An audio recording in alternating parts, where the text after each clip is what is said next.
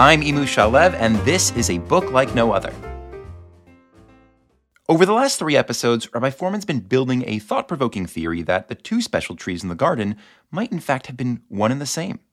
And I don't know about you, but for me, I was sold. Done deal, I was on Team One Tree. But this theory isn't all about numbers.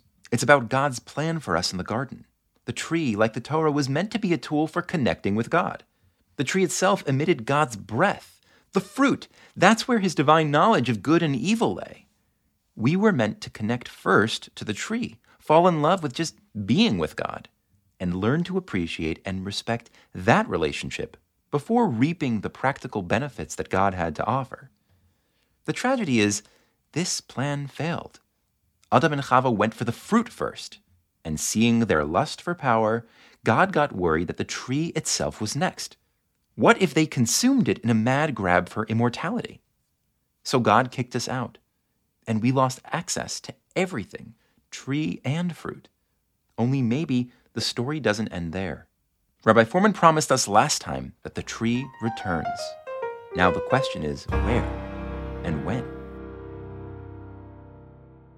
All right, Emu, time for us to get to that old cliffhanger there. Where else have we met the tree of life? And again, I'm not talking about metaphorically, but I'm talking about the actual vision as we last saw it does it ever appear again in the Bible? So, in order to get our minds around that notion, let's just take account of the vision of the tree of life as we've last seen it in Eden. In order to do that, Rabbi Fohrman directed us to Genesis chapter 3, verses 23 and 24. That's where we find the last explicit description of the tree as Adam and Eve are exiled. Rabbi Fohrman's plan was for us to carefully take note of exactly how the tree is described so we can hunt for these specific details elsewhere in the Torah. But before he could even start reading, an intriguing parallel in these verses caught my eye and sparked an unexpected sidebar. And I know this will probably seem like a tangent right now, but it's going to end up playing an important part in our theory down the line. So hold on, enjoy the ride, and I promise we'll get back to the Tree of Life reappearing in just a few minutes. So we're actually going to look at the very end of chapter 3, the last two verses of the expulsion from Eden, um, two of the most mysterious verses in the entire Torah. Mm. I never noticed this before.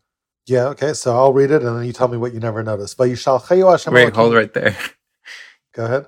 For most of this podcast, we focused on uh, Genesis 3, verse 22. Yep. Um, where God is is going to cast them out. Pen yishlach yado. Yep. Right, lest he uh, send out his hand um, and kind of violate the, the tree of life. But now here we're finally reading verse 23, and it begins, Vayishalcheu Hashem Elokim mi Gan Eden, which means God cast them out from Gan Eden. What I'm noticing is that the word here in verse 23 for casting out, Vayishalchehu, it has the same root as the word in verse 22 for send out, yishlach, as in yishlach yado, send out his hand. Same verb. Yeah, same verb, right? Perhaps God is afraid of them ca- casting their hand on the tree, so God casts them out from the place of the trees. Correct. That is fascinating that it's the same verb. It's that God preemptively is casting them out of the garden, lest they cast their hand, right, and, and do something devastating. Right. Velakach gam by the way. Right. Yeah. And then he, he's cast out uh, lukach misham. I hadn't thought of that. That's beautiful. so what Emu is noticing is a confluence of two verbs in verse 22 and verse 23 right? In verse 22, Vata pen yishlach yado v'lakach, and lest man stretch forth his hand and take from the tree of life, right? And therefore, vayishal Hashem migan Eden, God cast man out of Eden, lavod sher lukach misham, to work the land from which he was taken. These verses seem to be responding to each other.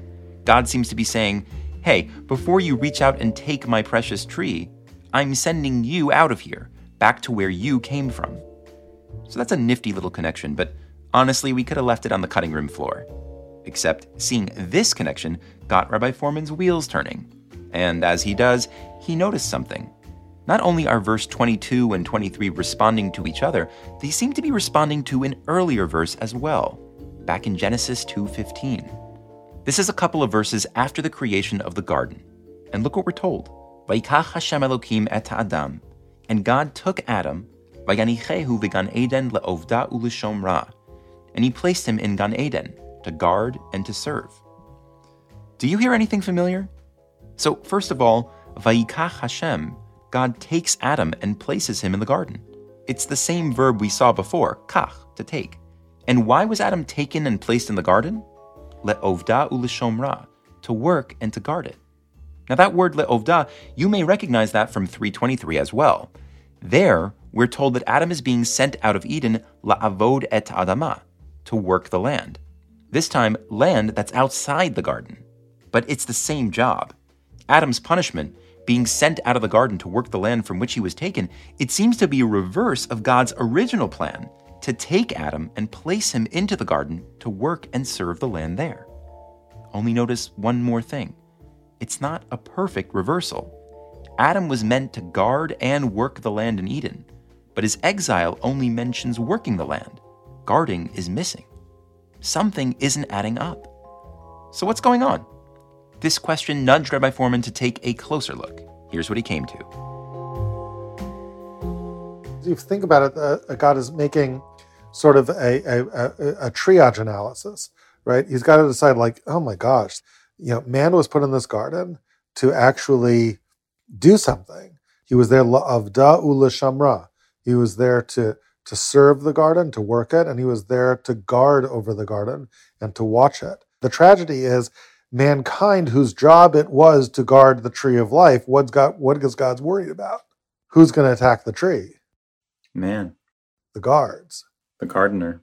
Right. What if the gardener becomes the threat? They can't be trusted in the garden anymore right? And that therefore there is no other solution but banishment, which is really beautiful, even because you know if you view it any other way, you think like, so man was banished from the garden out of punishment. Go to your room. No, we we're banished from the garden because the whole point of you being in the garden was to protect the tree from those who would invade it. But now you've shown that you would be the invader. So I actually can't trust you to do your job. Not only I can't trust you to do your job, you're you're the very potential threat that you were supposed to guard against. Getting back to the idea of triage, if we then look at this verse, let's read it one more time. God cast mankind out of the garden to work the land that he was taken from. In other words, it's like, look, I understand you're a worker of land. I just can't afford you to have you in the garden anymore. You're going to have to work different land, work the land from which you were taken. And what about the guarding? I for sure can't afford to have you guard this garden. You're you're the potential threat.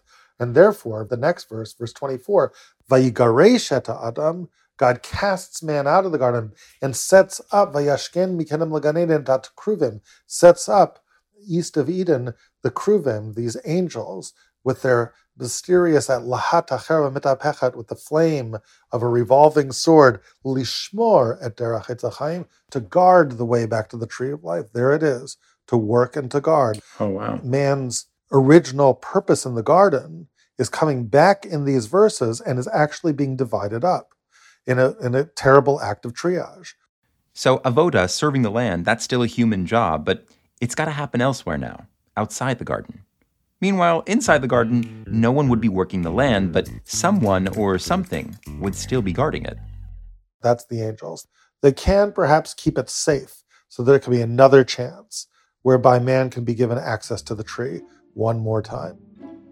And we're back to where our discussion began. But now the stakes felt higher. Exile cut us off from Eden, but it also left Eden without its gardener. And I wasn't sure what to make of these angels usurping us as guards, but it certainly made the image on the way out of Eden that much more vivid. And it was this image that Rabbi Fohrman was interested in to begin with. Remember, he wanted us to get a good picture in our minds of what the tree looked like on the way out of Eden, so that we'd know exactly what we were looking out for in order to spot the tree's return.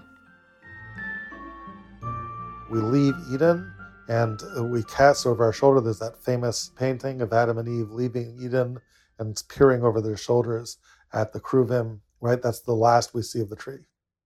Interesting, we don't really even see the tree, we just see the path to the tree. Maybe we glimpse the tree at the end of the path. We see angels, these mysterious angels. We see a flame. We see a sword. We see a sword that's mitapech, that's revolving or somehow double edged in some way. Upside down. We don't quite know what that means, right? And that's the last we see. So, Emu, the question I would say to you is if you caught just a little narrow glimpse of this last moment, what would it actually look like to you? Um, I would see again, just repeating the imagery. Um, I probably would see angels. Uh, I'd see some sort of sword. But if you saw it really far away, right? What are the most outstanding images that you would see? Oh, you mean if I see that this whole thing from see the whole away? thing? Say you're 500 yards away, right? What would you see? Fire, probably. Probably fire, the tree, fire, maybe the angels with the sword if I got a little closer, right? So when else do we meet an image like that? A fiery tree.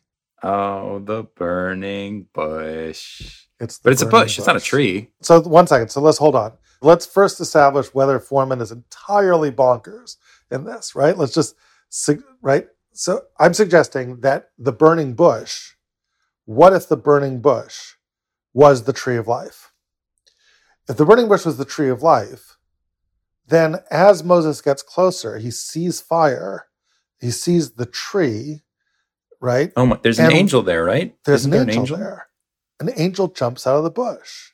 There's an angel that talks to Moses that tells him to take off his. Could you try again? Siri, Oh, Siri wants you. in on this conversation. You're welcome. it's the voice of the angel. the voice of the angel. Let's read the verse. Let's go to the let's go to Exodus for a moment. Why don't you start from uh, from chapter three, verse one?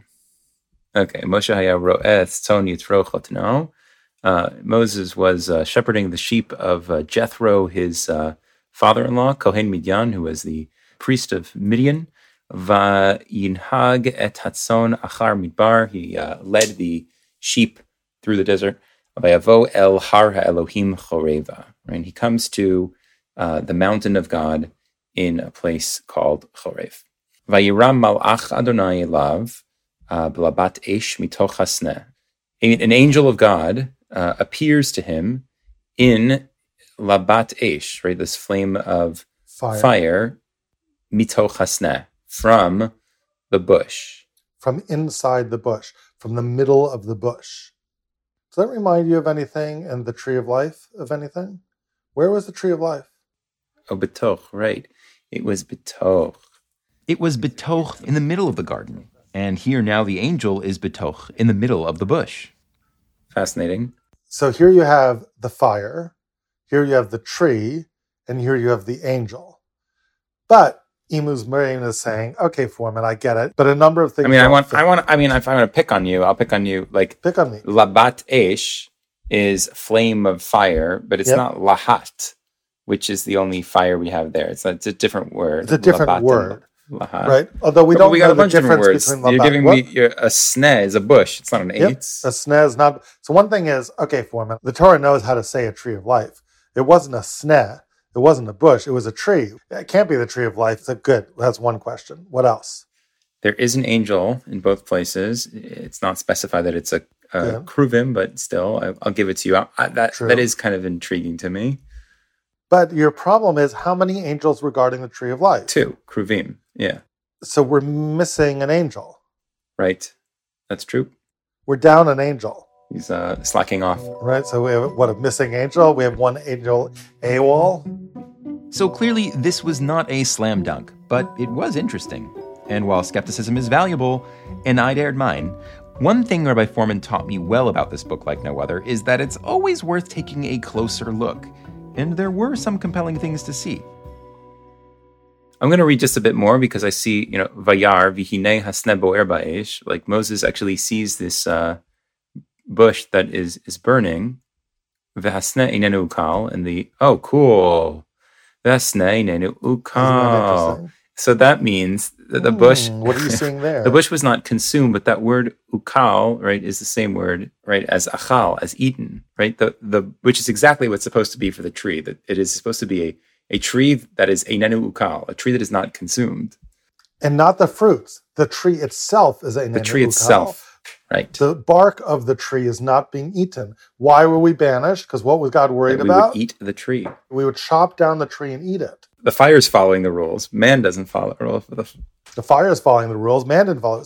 That's the whole point of the angels. The angels were supposed to follow the rules because we couldn't be trusted to follow. We couldn't be trusted not to eat the tree, but the angels could be trusted to take their fire, which is a really dangerous thing, and to not eat the tree. Come here with your fire. Fire, are you crazy? Look, I'm an angel. I know. I, am not going to destroy the tree, God. Trust me. So here's these angels with their fire, and the tree itself was not being slash eaten, eaten, consumed. These angels, first they steal our job, then they upstage us on the listening to God front. I was liking them less and less, but I was liking this theory more and more.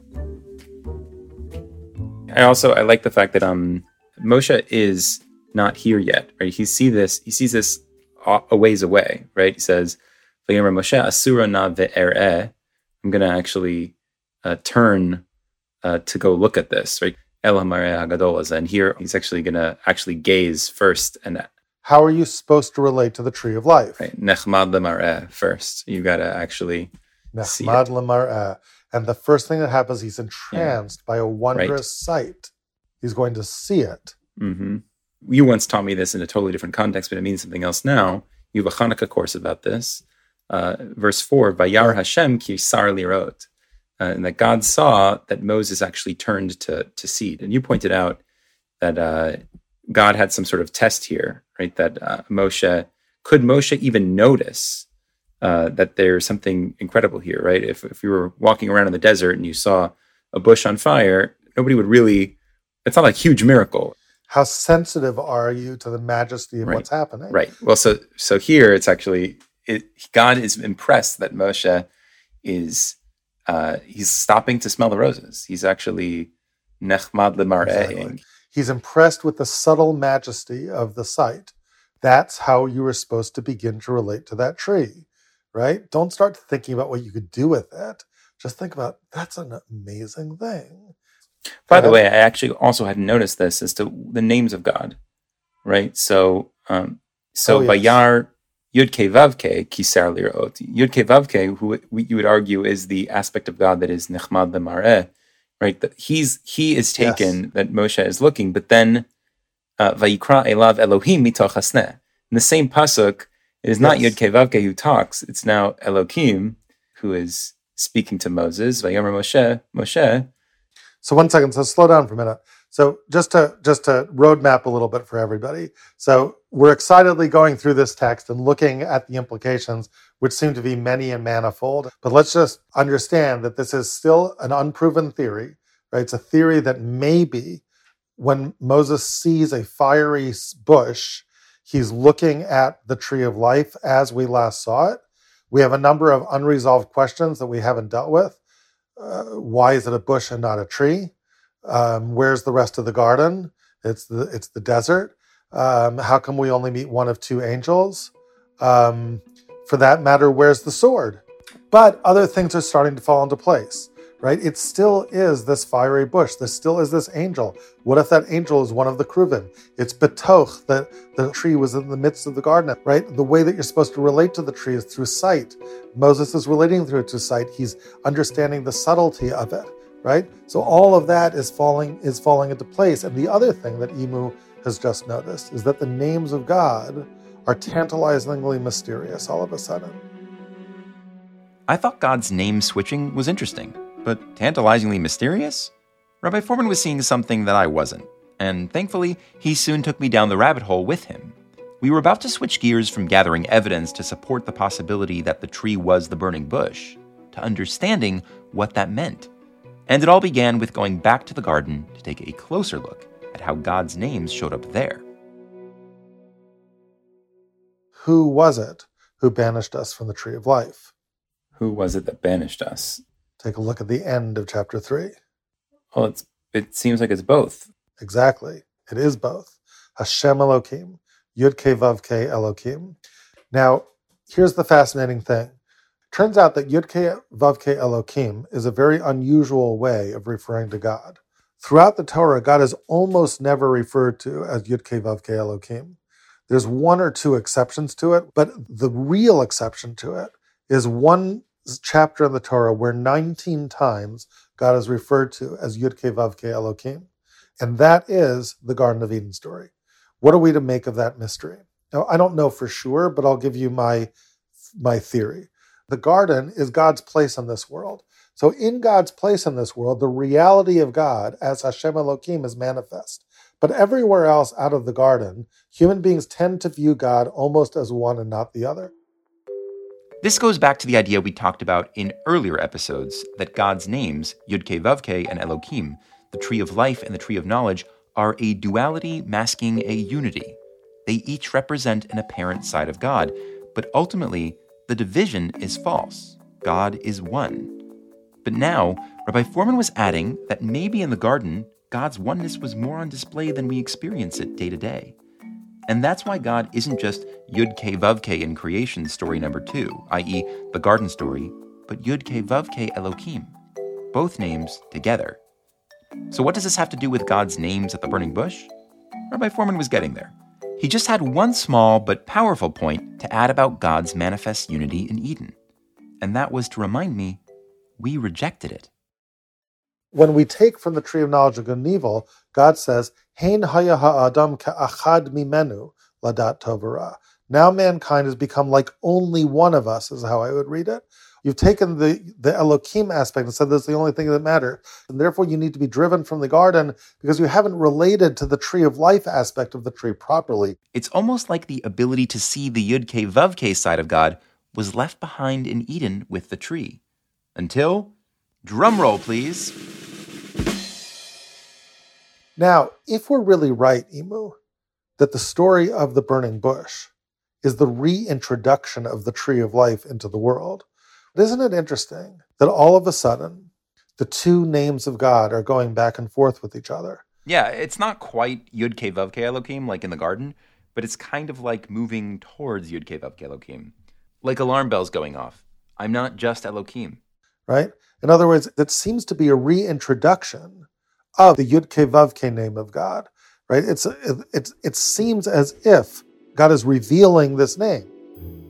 What Rabbi Fohrman was suggesting is that it wasn't just the tree imagery from Eden coming back at the bush, like some kind of agrarian party trick. The tree's return was part of something bigger. Somehow, our ability to know God as Yud Ke Vav Ke was returning as well, which makes the burning bush a huge milestone in human history over and above its obvious significance in the Exodus story.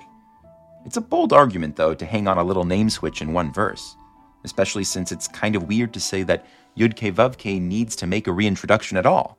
Yud Ke Vav Ke doesn't disappear after the exile from Eden like the tree does. God's referred to as Yud Ke Vav Ke all over Genesis. So what was Rabbi Fohrman thinking?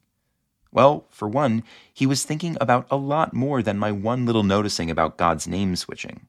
If you're familiar with Rabbi Fohrman's book, The Exodus You Almost Passed Over, you may remember he makes a similar argument there. We're not going to rehash all the evidence from the book. If you'd like to read it, there's a link in the description. But let's start with one important verse. This is Exodus 6 3. Things aren't going so well in Egypt, and God is reassuring Moses. He cryptically says, Va'ira el Avraham el Yitzchak ve'el Yaakov, bekel Shakai.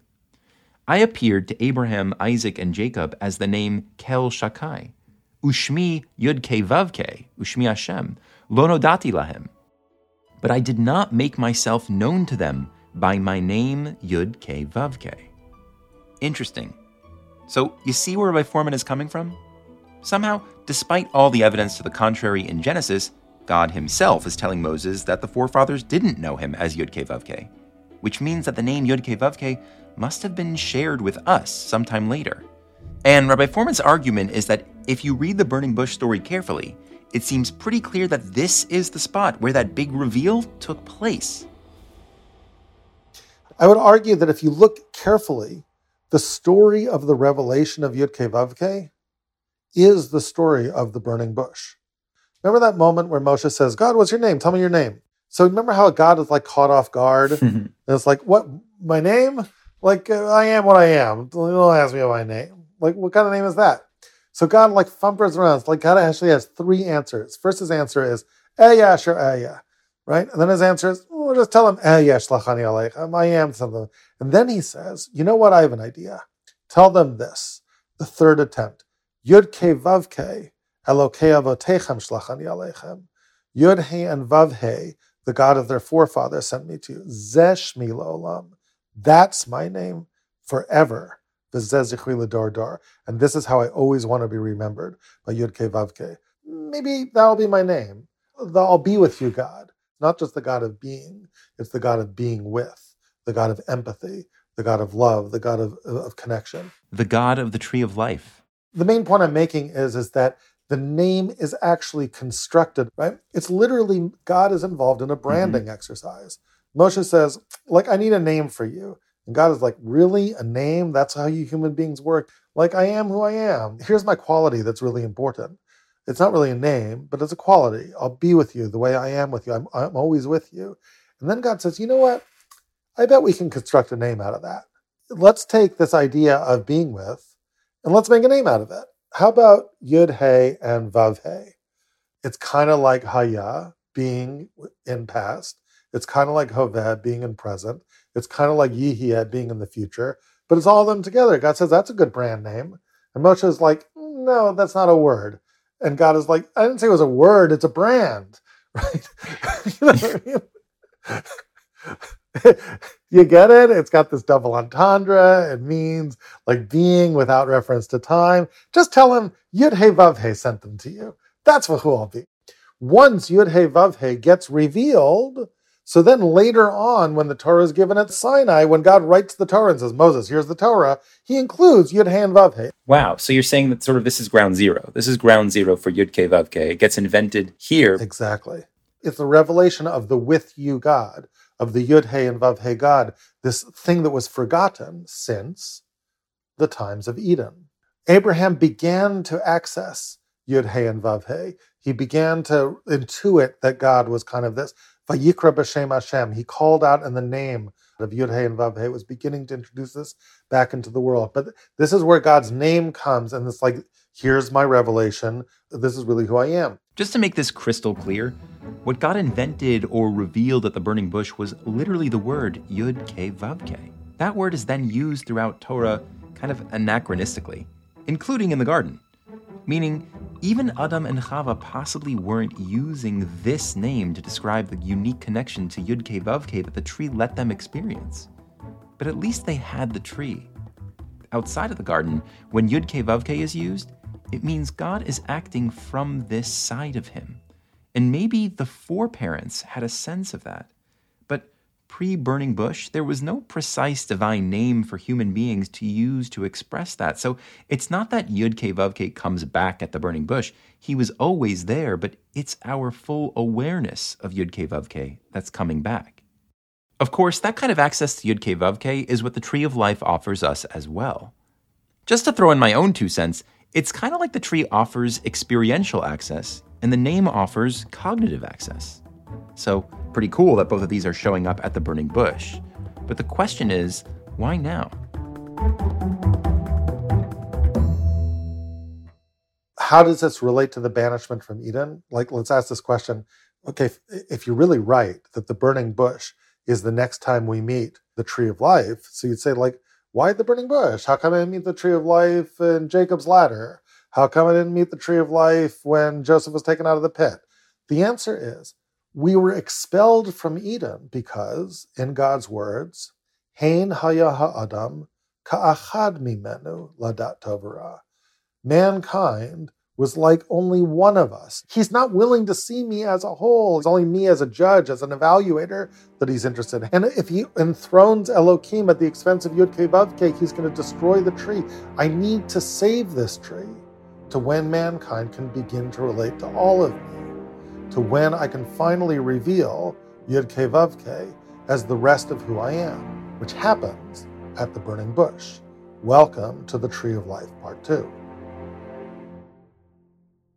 The Tree of Life is coming back into man's history because what journey is beginning at the burning bush? The journey to Sinai the journey to Sinai. Which happens here, right? Happens at Chorev. Happens at Chorev. You know, Emu, one of the problems we had is that there was no sword. There was an angel, there was mm. fire. Where's the sword? The Cherev. The Cherev, the sword becomes Chorev. It becomes a mountain. the mountain's whole name is Chet Reish Beit. Chorev just happens to be spelled the same as Cherev, the sword. There's the missing sword. In what sense is it mitapechet? Right. The uh, Ah, so that is the great question. If it's really true that Sinai, that Chorev is the sword, so in what sense is it mitapechet? Right? What about the mountain would be double-edged? So before we get to the revolving aspect of it, I'll get to that in a moment. Let me ask you another question. Let's come back to why it's a bush and not a tree. And why what happened to the rest of the garden? because the tree is sad. Why would the tree be sad? Wait, oh, you're oh, you're serious? Because I'm uh, serious. uh, why is the tree sad? Maybe nobody is ovdoing and shomroing it. Maybe Whoa, whoa, whoa, slow down. Go back to the garden. When's the last we left the tree? Go back to the triage in the garden. What did God have to do to keep the tree safe? he needed to to protect it, but no one's there to work it. If no one was there to work it over the ages, what would happen to the tree? Maybe it would erode. Yeah, what would it look like? A sad bush. It would look like a sad bush. It would be protected, wouldn't have anyone destroying it, but no one's working it. What if you never had any gardeners? All and the only thing they were focused on was this one tree. All the other trees would fall away. There wouldn't be a garden anymore. There would be a desert, and all there would be is one little sagging bush that's never been watered. That's just this prickly little thing in the desert, but it's at least being guarded with this fire. That's the burning bush. It's the decomposition of the tree of life over time. God's word has not been taken care of. The angels are great at playing defense for the tree, but there's no one nurturing the tree. Hence, it's a bush in a desert.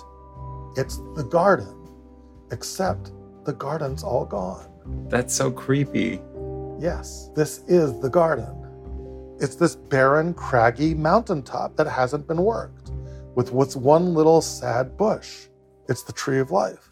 It's really interesting because the angel does his job. All he does is guard it. So I was reading right in, in verse five, he goes, "Al tikrav halom," right? Don't don't get close, right? It's a, Yeah. That's his job. Like stay That's his job. stay stay back. And then he says, "Shal na'alecha me'al raglecha." Take off your shoe from your foot.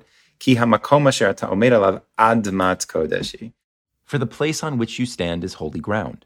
Admat kodesh, right? The adama Uh-huh. shows back up. The last time the angel showed up, it was right after God had said that he, he had to cast him out la'avod et adama to Ah, to work the land. So understand that you're no longer on that kind of land. You're on not not on people land. You're on God land now because you're back in the garden. Maybe, maybe that, and maybe maybe even even more. He's called Adam. He's taken from Adama, but he sort of rises up beyond Adama, and and doesn't remember his symbiotic relationship with Adama. Oh, fascinating. So you're actually advocating. That's something as I never understood the answer to that. Why, if it's holy ground, do you have to take off your shoes? Yeah, and you're really providing an answer. In other words, because the value of Yud Hey Vav Hey would be connect to your source. Well, I'm not your only source. I'm the source for your soul. Where does your body come from? Your body comes from the ground. So, like, do you care about your source or not? Like, Right. if you're going to connect to me because this is the tree of life and it's God's word, you've also got to connect to the ground. Can't connect to one source without the other. the angel's mock pit. It's sort of like sort of God's like telling the angels, "Hey, remember I've been telling you to keep these men, men folk away from the garden the whole time. I pro- he's learned his lesson. I'm going to let him back in." Then the angel's there, and he's like, "Why is he wearing shoes? Take off your shoes." right? Like, right. If you were if you were someone who cared about their source, what are you wearing shoes? Right. You want to connect to your source or not? right. So that's beautiful. I never thought about that. Which I'm not like You're back in. Eden. You want to come back to. Eden, right? You got to connect the same way uh, the creatures of the earth would connect. But I, I only would have seen that um, only with your suggestion that um, it, it's Eden. This is that's creepy. It's a creepy notion just to think of this as as Eden, and it's such a sad notion. Then it's this mountain and a desert. Right. And it's almost like Eden is not a place. It's transportable. Somehow it's God's world in this world, wherever God puts it, with its tree of life in it. I had been wondering were we supposed to believe that the Sinai desert was Eden? But the point isn't Eden the place, it's Eden as an opportunity. We'd seen how that opportunity opened up at the burning bush. But now Rabbi Fohrman was ready to expand the story all the way to Sinai.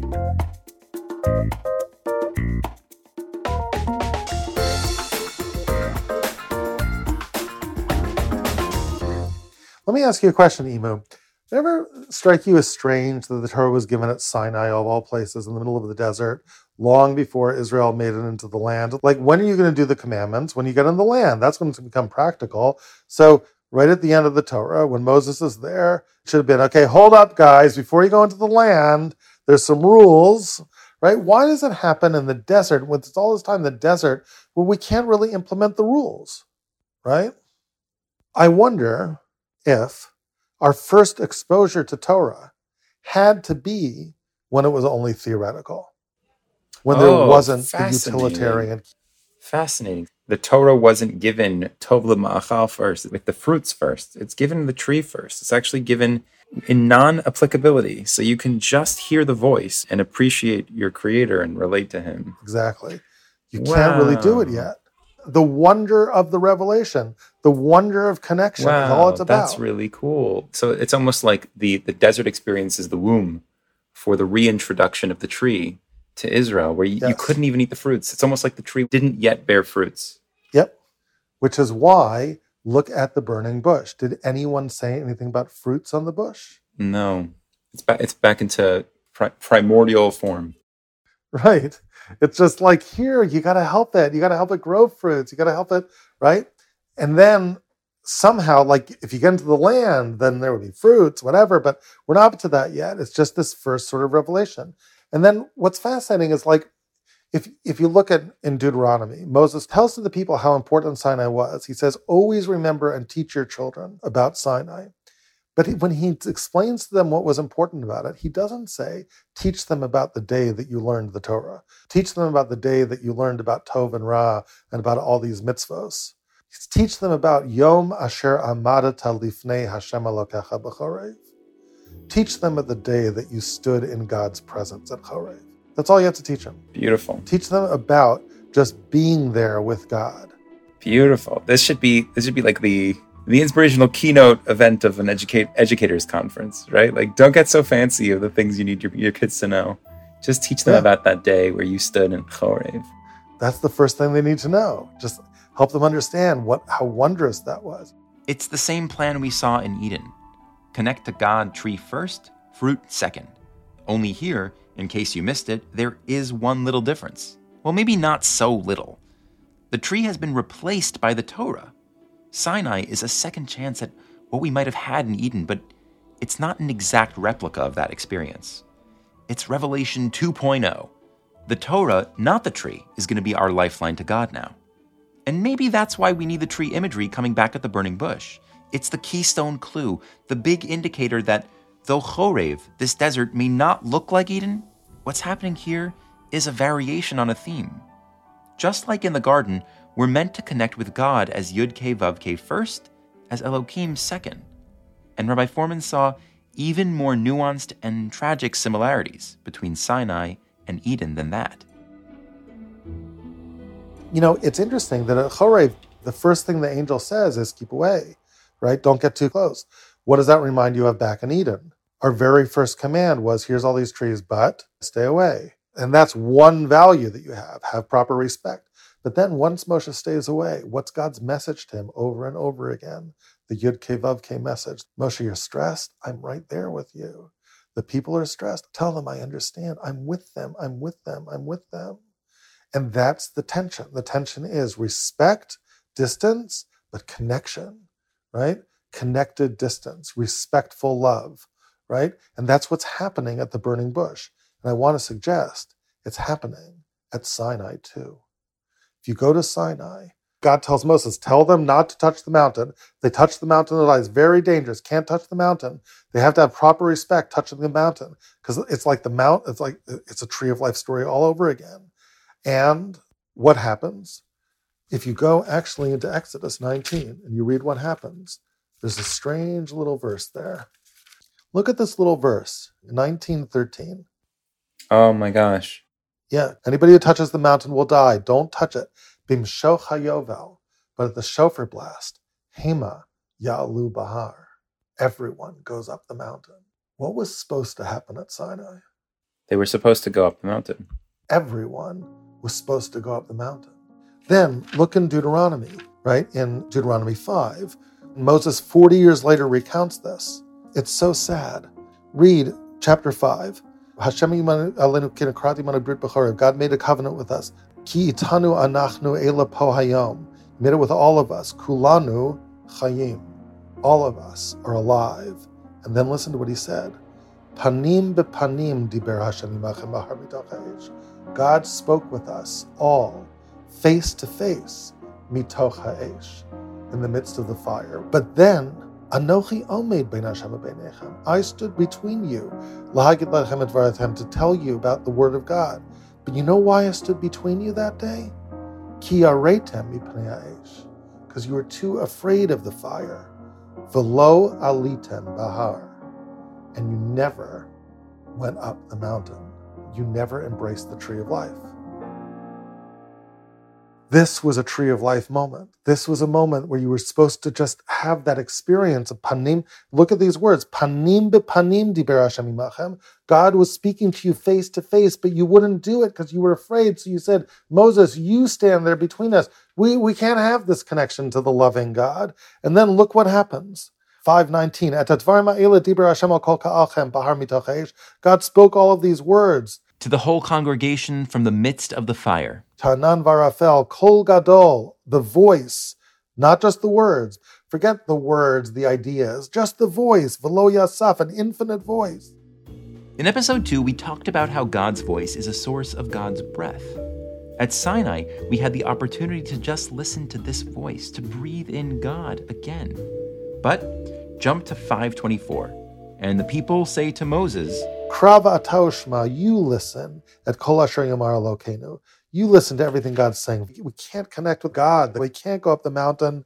And you tell us at kol asher yidaber lokenu, everything that God says, vishamanu v'asinu.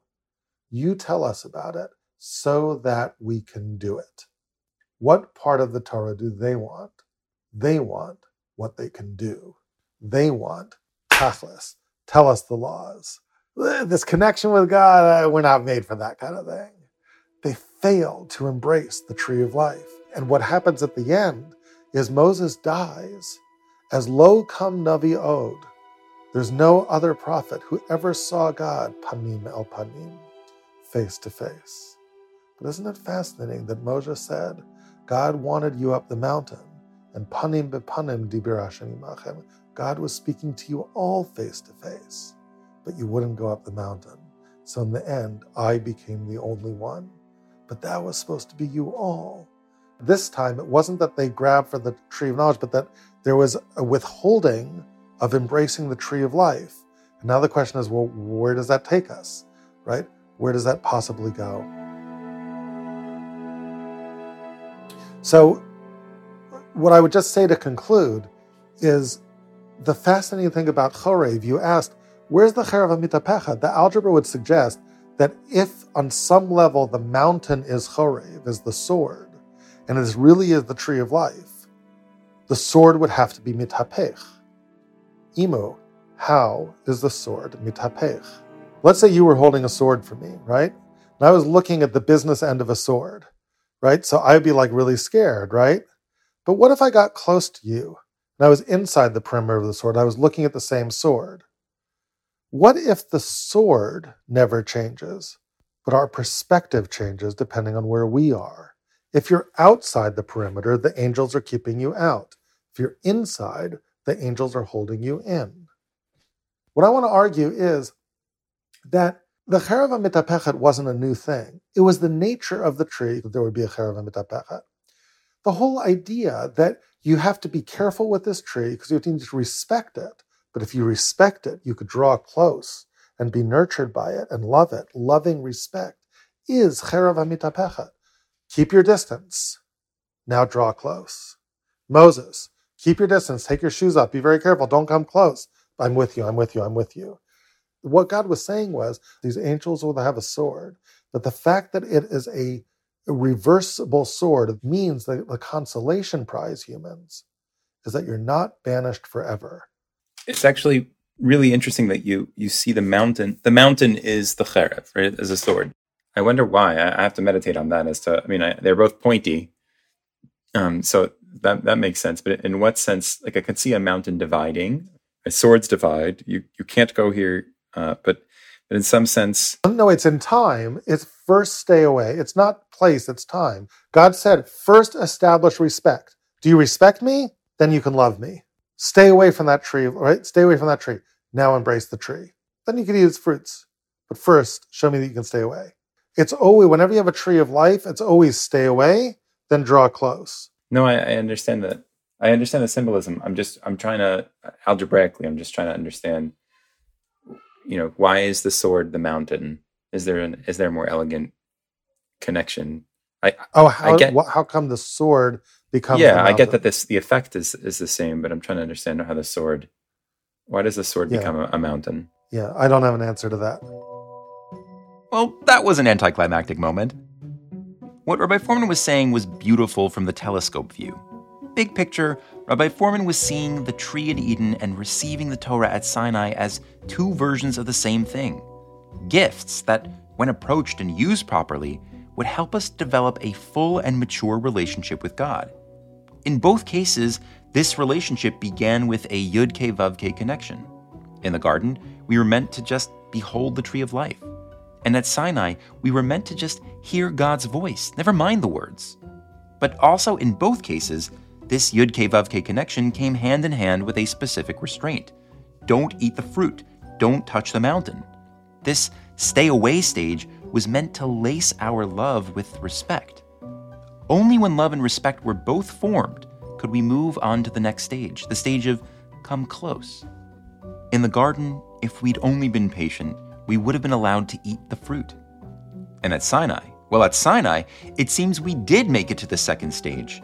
And it wasn't God's fruit, God's wisdom that was suddenly allowed, but something even more precious the possibility to meet God face to face, to have the fullest experience of Yud Ke we could ever imagine. Only we shunned that offer. We still just wanted the fruit, the practical knowledge. It's so tragic, if not for the sliver of hope the Cheref Hamitapechet brings, that the opportunity to come close will come around again. So that's the telescope view. But does it add up? Looking through the magnifying glass, the sword turning into a mountain was clumsy and inelegant. And remember, there was only one angel at the burning bush, not two. So I couldn't help feeling like something was missing. Turns out, that's because it was. So for next time, the next mysteries I have to figure out is if this theory is true, how come there's only a mountain that represents a sword instead of a physical sword? How come there's only one angel? Where's the other one? So I believe that the Torah gives us answers to both of those questions. It turns out there's another burning bush story. And if we can find the other burning bush story, we'll see the missing elements of this one. If you put them both together, we arrive at Eden. So we've only seen half the story. Next time, when we come back, we'll try and discover the other half. Excellent. Thank you. Awesome. I got to run because uh, my kids are popping into my room. This was a lot of fun. Good talking to you. I'm going to say goodbye to Rabbi Fohrman. Hi, bye, bye. Hi, Mom. Chavrusa sessions with Rabbi Fohrman can leave me anxious, elated, inspired. This one left me pensive. Putting aside the fact that we only have half the story, let's say the theory is right. We failed. Again. Okay, maybe this time we did a little better. In the garden, we fail in the stay away stage. At Sinai, it's in the come close stage. And look, God still gave us the Torah. He wasn't afraid we'd eat that. So, progress. But still, how could anyone have turned down the opportunity to rush that mountain? Of course, what I'm really asking is would I have? I want to say no, I wouldn't have turned it down. But I don't know. The tree of life, hanging out with God, it sounds so easy, so attractive. So why isn't it? What do you think? I would love to hear your thoughts on this or any part of the episode. There's a link in the description you can use to leave us a message, and I, for one, can't wait to hear your voice for a change. Meanwhile, next time on A Book Like No Other, the tree returns again. But this time, it's not just a sad bush. This time, the tree bears fruits. And our story finds its second half. You don't want to miss it, so make sure to subscribe. And hey, while you're at it, please share with a friend. If you liked it, maybe they will too. A Book Like No Other is a product of Aleph Beta, a nonprofit dedicated to helping people fall in love with Torah. Visit alephbeta.org for hundreds of more deep dive audios and beautifully animated videos on nearly every biblical text. If you're enjoying this podcast, I hope you'll find a lot there that speaks to you. This episode was recorded by Rabbi David Fohrman and me, Imu Shalev. It was edited by Tikva Hecht with additional edits by Evan Weiner. Audio editing was done by Hilary Gutman. A Book Like No Other's senior editor is Tikva Hecht. Adina Blaustein keeps all the parts moving.